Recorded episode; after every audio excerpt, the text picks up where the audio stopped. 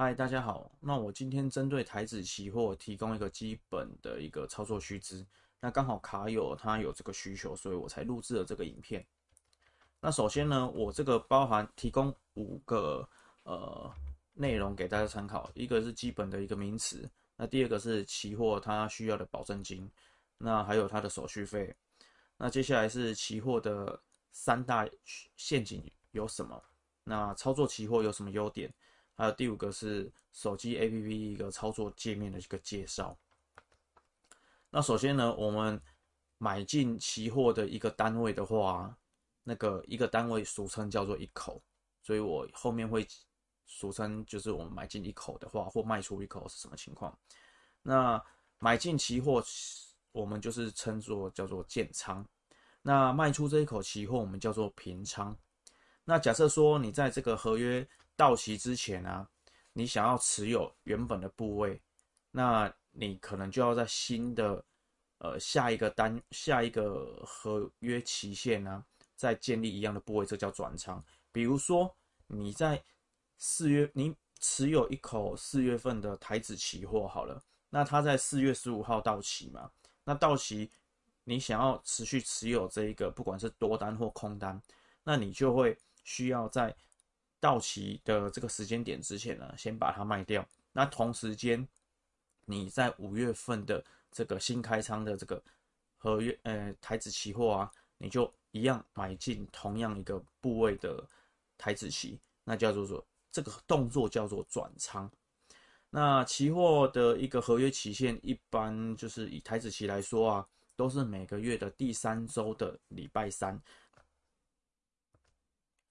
那期货保证金，我查到目前最新的就是二零二一年最新的保证金，大台的保证金它是十六万七，那小台的保证金比较低，是四万一千七百五十块。那以普通来说，我们操作啊，正常以我个人。就是我都会放至少，呃，比如说你操作一口大台是十六万七好了，那我至少要放个三十万以上。那我说我操作个五口，那随便也要放个一百多万在这个户头，因为我们期货其实常常出现呃顺散的一个状态，比如说它目前虽然涨得好好的，可是它可能盘中忽然之间下跌一两百点，可是你可能又是。哎，持续在做多的情况之下，那你如果保证金，你只放一个保证金在户头，你很容易被它这个顺散，你就出现保证金不足。那保证金不足呢，这个期货商他就会哎给你砍仓，所以基本上我们放都一定会放超过这个保证金，而且会放超过很多。那现在大台的手续费平均应该是在四十块或四十块以下。那小台的手续费应该不到二十五吧？那如果说你们口数下的再多，其实是可以再跟营业员那边来做议价。那像我这边啊，我现在给你们看到的是我的手续费是四万六嘛，然后我之前有下过一个账户，这边是七百六十八口，所以说这边它的平均的手续费是在六十块左右。不过六十块来说，说真的是高了一些啦，因为我后来有听。我朋友他们说，呃，大台应该是在四十，甚至不到四十块，所以我就又去开了一个另外的新的户头。那果不其然呢、那一边他们给我的手续费就是四十块。那原本还跟我讲说是可以再更低，不过我觉得其实低可能也低不到几块，那营业员可能也没有赚到什么钱，所以我就说啊，那就维持四十块就好了。重点其实是期货端那一边下单的一个速度。然后系统的稳定度，反而是我们应该要更注意的地方。那我们现在就来谈谈这个期货的操作三大陷阱。其中第一点呢，是本金低的问题。那本，因为我们会觉得说，哎，操作期货它的这个保证金很低啊。刚刚有讲到嘛，一口大台是十六万七嘛。那它比起这个股票来说，也就是现货啊，它的这个需本金需求真的太低了。像我们今天买一张台积电来说的话，那你至少要准备六十六十万又两千块嘛。比如说他今天收盘六零二的话，那你六十万两千块你要准备好，你才能下这一口台积电嘛。而期货不用，你就准备十六万七，那我们刚刚有建议嘛，至少要准备两倍以上。那准备两倍，你可能就准备个三十万，你就可以来操作。那但是你也会觉得说啊，这个我这个操作的这个本金啊那么低，那我是不是可以多下几口？那其实这样就错了，这个会陷入第二个陷阱，也就是说高杠杆的问题。因为啊，我们操作一口大大台来说的话，其实就是十六万七的保证金就可以了。但是啊，你要知道，操作一口大台啊，它等同操作总价值的股票啊，相当于大概三百三十万。那我这边有一个算法，很简单，以现在来说，假设现在台指期是一万六千五百点来说的话，那一口大台其实是等同价值两百块嘛，所以一万六千五乘以两百等于三百三十万，也就是说，你操作一口大台的话，等同三百三十万的股票。那你一样啊，你超过小台，你可能觉得很少，但其实啊，小台它的操作的合约价值是八十二万五千块，也就是说。一万六千五乘上五十，那就是八十二万五千块。那也就是说，你操作一口小台等于八十二万五千块的一个合约价值。比如说，你现在假设你现在有资金一百五十万来说，但是你想操作一口大台，那刚刚有讲嘛，一口大台等于现在的这个合约价值在三百三十万嘛。那所以说，你如果拿一百五十万去操作一口大台，其实你已经等于。买了三百三十万的股票，那结果你才一百五十万呢、那等于你开了二点二倍的一个杠杆。所以说这个杠杆的问题，大家必须自己去计算你有多少的资金，那才能做多少口的合约这样子。那第三点就是说，期货其实它可以很方便，它双向都可以操作。你想要做多也可以，你想要做空也可以，但是也因为说。你可以自由的操作，所以说你会陷入啊，那我今天来做多，那我明天来做空。